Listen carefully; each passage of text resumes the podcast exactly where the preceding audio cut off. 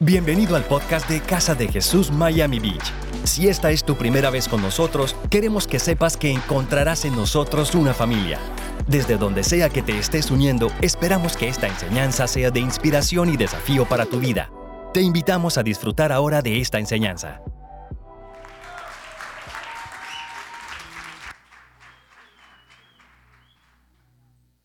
Me vas a gritar el tío.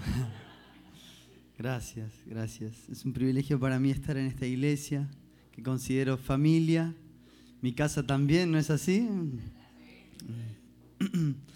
Quiero antes de comenzar con el mensaje agradecer a todos ustedes, a mis tíos, al pastor Marcelo y mi tía Lili, al pastor Ezequiel, mi primo y a Marce, por todo el tiempo que ustedes siembran en mí, las energías, las enseñanzas.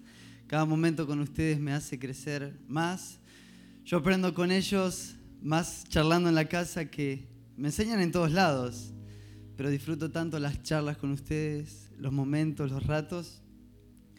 Yo me acuerdo que más o menos hace 6, 7 años, en la iglesia donde yo estoy, hubo un problema, entonces tuvimos que hacer una reestructuración de todo el equipo de servidores y todo. Quedaron solo el pastor y un par de familias más y tres o cuatro chicos. Entonces me acuerdo que hicimos una reunión para orar por la iglesia y para recibir dirección de Dios para saber cómo continuar. Y cuando estábamos orando, el pastor termina de orar, dice amén, y dice necesitamos un líder de jóvenes. Y estaba así recorriendo el, panorama a ver quién estaba. Y claro, medio, más o menos jovencito a mí, yo tenía 17 años, y me nombraron como líder de jóvenes de la iglesia, líder de adolescentes, había un par de adolescentes ahí dando vueltas. Me acuerdo que ni bien pasó eso, yo llamé a mi primo Ezequiel, marqué 5453, no estaba, yo no tenía por lo menos coso, entonces con el teléfono de cable, le dije, ese, ¿qué, ¿cuál es el primer consejo que vos me das para empezar a pastorear a los adolescentes? Me dice, armá un equipo de trabajo que te ayude, predicales a los chicos, armá las enseñanzas con todo tu corazón, predicales con la versión eh, Reina Valera, no, perdón, con la traducción lenguaje actual. Fueron tres o cuatro consejitos que él me dio. Que bueno, está bien. Pero 1960. Pero me dio tres o cuatro consejos que yo hasta el día de hoy me puse a pensar hace unos días. Yo hasta el día de hoy lo recuerdo ese como si hubiera sido ayer. Fue tan importante para mí que en el momento que yo tenía 16, 17 años, alguien crea en mí más que yo, más que lo que yo mismo creía en mí. Es impresionante cuando hay gente que cree en vos más de lo que vos mismo sos capaz de creer en vos mismo. Así que yo reconozco en sus vidas eso, ese, gracias por dedicar ese tiempo. Este, y aún hoy sigue creyendo más en mí mismo de lo que yo creo en mí mismo. Este, y sigue viendo en mí el potencial que Dios tiene. Así que agradezco a Dios por eso. Y te animo que puedas ser de ese tipo de personas que ve el potencial en otras personas. Amén. Que puedas ver el potencial en tus hijos, las personas que están alrededor tuyo, en los jovencitos, a no menospreciar lo que Dios está haciendo, porque Dios está en nuestros corazones y Dios quiere hacer algo increíble con nuestras vidas. Amén.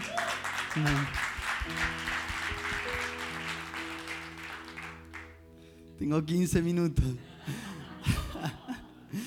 Vamos a cerrar los ojos, vamos a orar a nuestro Dios. Sí, sí, sí, no, vamos a orar a nuestro Dios para que podamos recibir su palabra. Señor, estamos listos para recibir tu palabra. Queremos que transformes nuestro corazón, Señor. Que nos enseñes más acerca de vos. Queremos conocerte, Señor, y queremos que nos reveles lo que está en tu corazón. En tu nombre, Jesús. Amén y amén. Sí, Señor. Si tiene Biblia, vaya a Éxodo 3. Cuenta la Biblia la historia de Moisés. El pueblo de Israel estaba en Egipto, estaba esclavo. Entonces Dios llama a Moisés para que libere a su pueblo. Hasta ahí conoce la historia. Dice que Moisés salió a, apacentar las ovejas de su suegro Yetro.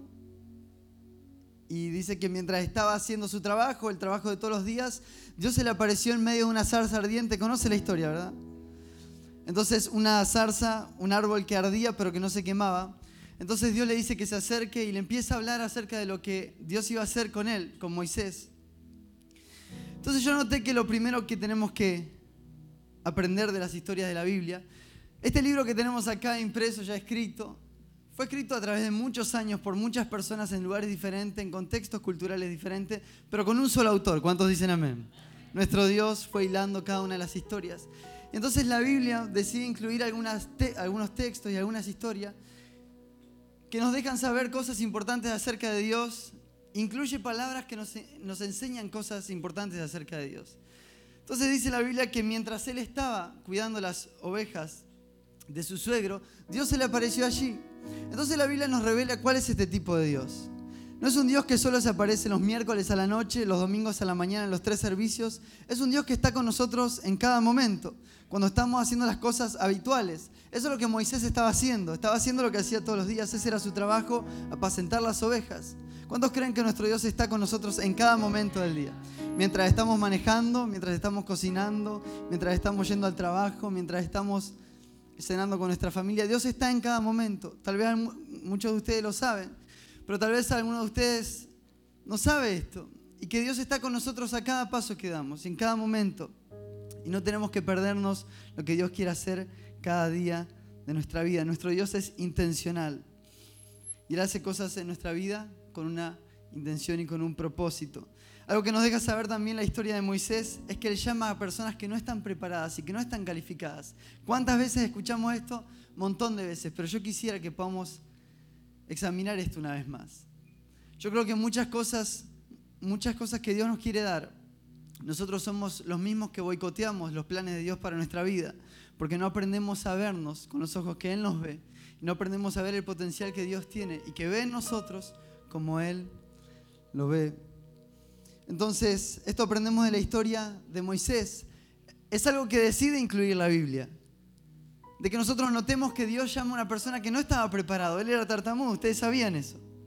Entonces él cuando Dios lo llama empezó a tartamudear y dejó a ver a Dios su incapacidad. Pero Dios le empezó a hablar acerca de las capacidades que tenía en Dios. Así que yo te quisiera hablar de un poco de nuestra identidad, nuestra real identidad como hijos de Dios, como escogidos suyos. Dios viene a revelarnos nuestra verdadera identidad. Para que haya cambios verdaderos en nuestro corazón tiene que haber una transformación en nuestro interior. Perdón, en nuestra para que haya un cambio verdadero en nuestra conducta y nuestra actitud tiene que haber un cambio verdadero y una transformación en nuestro corazón. Eso es lo que hace la gracia en nuestra vida. A veces confundimos la gracia con que es ahora más fácil seguir a Dios a través de la gracia. No quiere decir que sea más fácil o más difícil. Quiere decir que la gracia lo que hace es transformar nuestros corazones. La ley lo único que hacía era transformar conductas, ¿sí o no? Pero Jesús cuando viene, viene a transformar nuestro corazón. A Él no solo le importa nuestra conducta, le importa lo que hay dentro de nuestro corazón. Amén.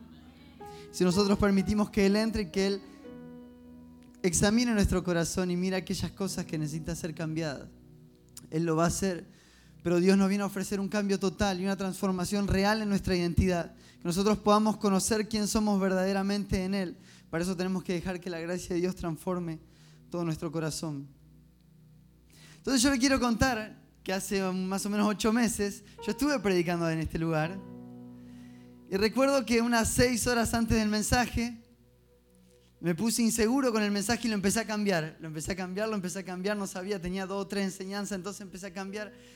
Empezaron voces de inseguridad a hablarme a mi corazón y yo empecé a escuchar esas voces que me decían, no tenés lo suficiente para predicar esta noche, a nadie le va a hacer bien lo que vos vas a decir, estás vacío, vas a predicar en un, en un púlpito, digámoslo así, donde predican dos pastores habitualmente que son de lo mejor, ¿cuántos dicen amén a eso? Entonces uno entra en las comparaciones. No es que yo me compare con mi tío y mi primo, pero yo los admiro muchísimo. Pero uno empieza a pensar de que uno no es lo suficientemente bueno como para hacer lo que Dios está llamando a hacer a uno. Entonces me acuerdo que ese día la prédica duró siete minutos. Hubiera estado bien para hoy. Y que Gerson estaba tocando una canción en el piano y yo empecé, aquí estoy.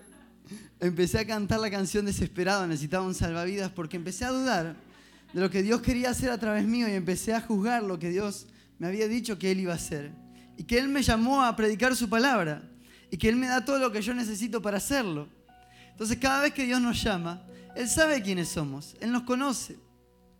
Si vos sentiste alguna vez el llamado de Dios o que Dios puso un sueño en tu corazón o que Dios puso una familia a la que vos tengas que sostener, nunca dudes de que tenés la capacidad para hacerlo. Lo tenés, está en vos, está en Dios y Dios está en tu corazón. Amén.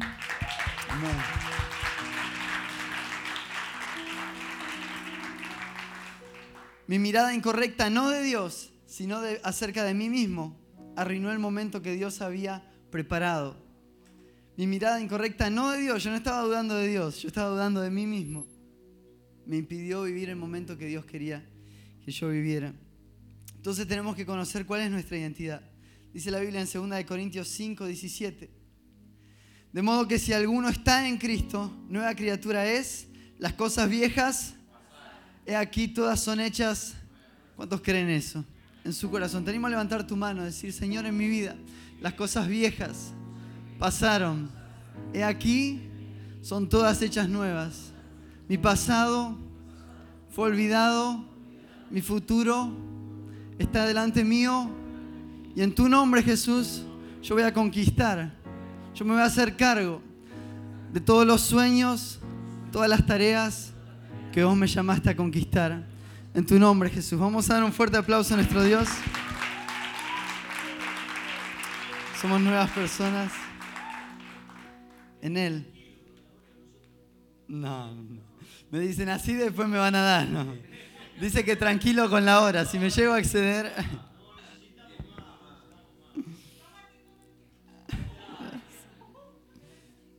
Gracias, gracias.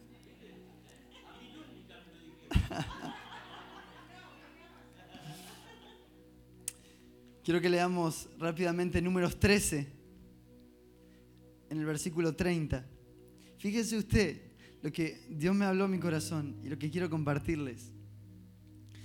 Dice que Moisés entonces envió a dos espías a, a examinar la tierra que Dios les había dicho que ellos tenían que conquistar. Conocen la historia. Conocen la historia.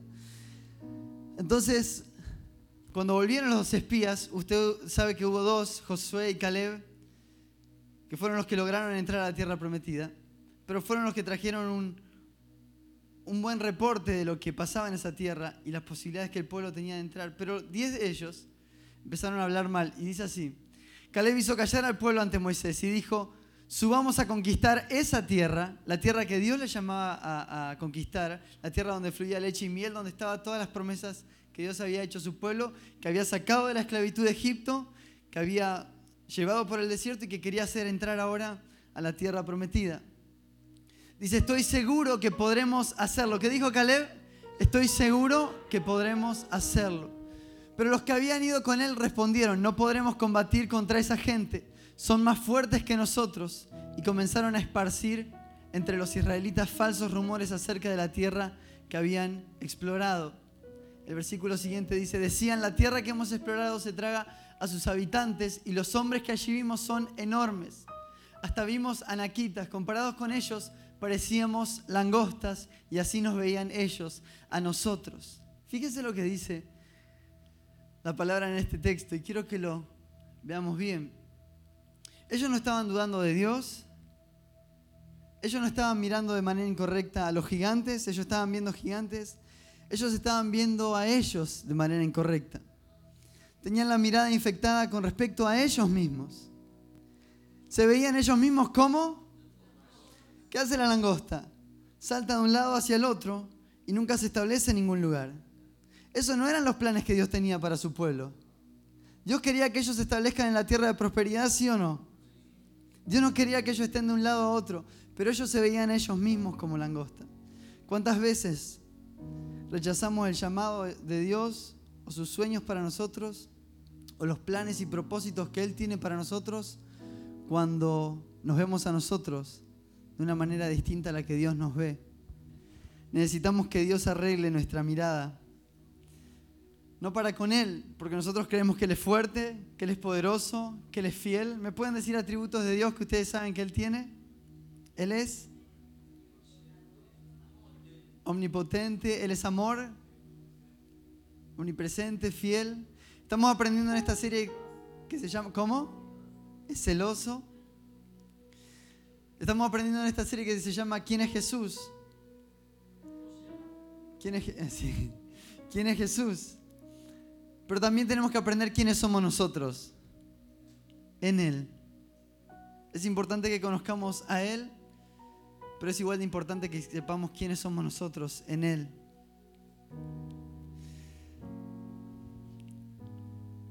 No entrarían a la tierra y fue así, no entraron a la tierra prometida porque ellos no creían que tenían lo que se necesitaba para entrar a la tierra prometida. Hay muchas historias así en la Biblia. Dios revelándose a personas que eran incapaces. ¿Se acuerda de Jeremías cuando Dios lo llama? Jeremías le dice, soy un niño, no te voy a servir. Y le dice, vos sos mi profeta. Y le dice, yo no soy un profeta, yo soy un niño. Y le dice, yo, vos sos profeta, yo te creé, te formé en el vientre de tu madre, antes del vientre de tu madre. Vos sos mi profeta, vos vas a predicar a las naciones. Entonces, qué importante es cuando Dios nos habla a nosotros de nosotros mismos. Cuando Dios llama a Gedeón y, le dice, valiente guerrero, Gedeón se estaba escondiendo de sus enemigos. Y Dios le dice, valiente guerrero. O sea, ¿qué estaba viendo Dios en él? Él se veía a sí mismo como, como alguien débil, incapaz, pero Dios estaba viendo más allá en él. Qué importante es eso, iglesia. Y con esto termino. En el 2011, ese me había invitado a sobrevivientes acá y yo estaba emocionado por venir y fui a hacer la visa en el consulado de la embajada, en la embajada de Estados Unidos y me denegaron la visa en 2011. Entonces ahí comenzamos a hacer todos los papeles de la ciudadanía italiana, porque esa era la única forma que yo podía entrar. ¿Saben quién es el italiano en nuestra familia? El tatara, tatara, tatara, tatara abuelo. De verdad. Tomaso Fatore Tomaso era el padre de Mauro, Mauro nacido en Italia. Usted sí conoce, uno para hacer la ciudadanía de un país tiene que buscar partida de nacimiento del italiano, matrimonio del italiano, defunción del italiano, no naturalización del italiano, y así hasta que llega la línea hasta, una hasta, hasta uno mismo. Entonces, bueno, después de conseguir todos esos papeles, yo me metí a la búsqueda más o menos en 2011, pero esta búsqueda había empezado mucho antes. Entonces, una vez que tuvimos todos los papeles corregidos, traducidos, todo en orden, no, perdón, corregidos, no, perdón, traducidos, todos los papeles en su lugar, fui al consulado, le dije, por favor, necesito la ciudadanía porque tengo un viaje que hacer, tengo que visitar a mis tíos, a mis primos en Estados Unidos, hay una tarea hermosa que el Señor quiere hacer allá y necesito viajar y me dice, hay un problema. Los papeles tienen errores, claro, una de las partidas era de 1860. Apenas ya había lapicera. Entonces, estaban mal escritas muchas cosas, entonces tuvimos que mandar a corregir todas esas cosas. Bueno, mucho tiempo más, más dinero, toda esa cuestión. Y una vez que llegamos, entregué todos los papeles, me dijo, Señor, usted ya es ciudadano, está inscrito en los padrones de Italia. Yo dije, gloria a Dios. Y cuando hicimos el pasaporte con el que yo viajo y, y entro a Estados Unidos, me, lo, recibí el pasaporte en la mano y dije, gracias Señor por esto, gracias. Pero ¿saben que me puse a pensar de inmediato?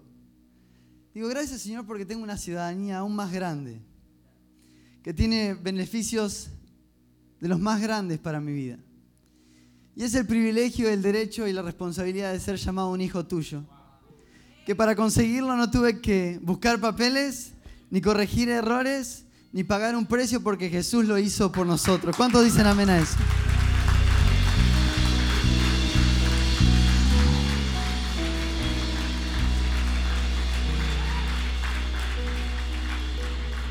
Mi oración en esta noche es que Dios nos ayude a ver quiénes somos realmente. Que somos llamados, que somos escogidos, que somos su iglesia. ¿Cuántos dicen amén? Dice Dios que no hay arma que va a prosperar contra su iglesia que es mayor el que está en nosotros que el que está en contra de nosotros. ¿Cuántos dicen amén a esos? Que somos justificados, que somos salvos, que somos libres, que somos santos, que somos nuevas personas. Te animo a levantar tus manos. Señor, declaramos todo esto en tu nombre, Señor. El pasado no tiene poder y autoridad en nuestras vidas. Somos capaces de alcanzar todo lo que vos querés darnos por medio de Jesucristo, Señor. Que vos nos ayudes a ver a través de tu Espíritu Santo, Señor, que somos llamados, que somos realmente hijos tuyos y que tenemos el papá más grande, más bueno, más impresionante que podemos tener, Señor.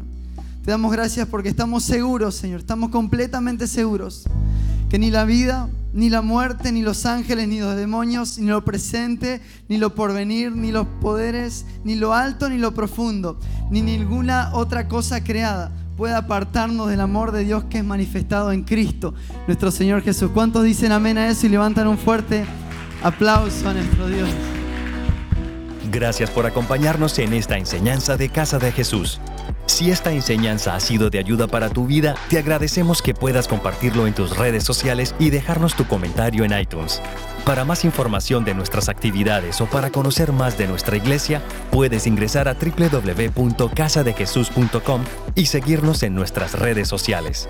Antes de despedirnos, queremos declarar bendición sobre tu vida. Que el Señor te bendiga y te guarde, que Él haga resplandecer su rostro sobre ti, que tenga de ti y de nosotros misericordia, y que ponga en tu vida paz.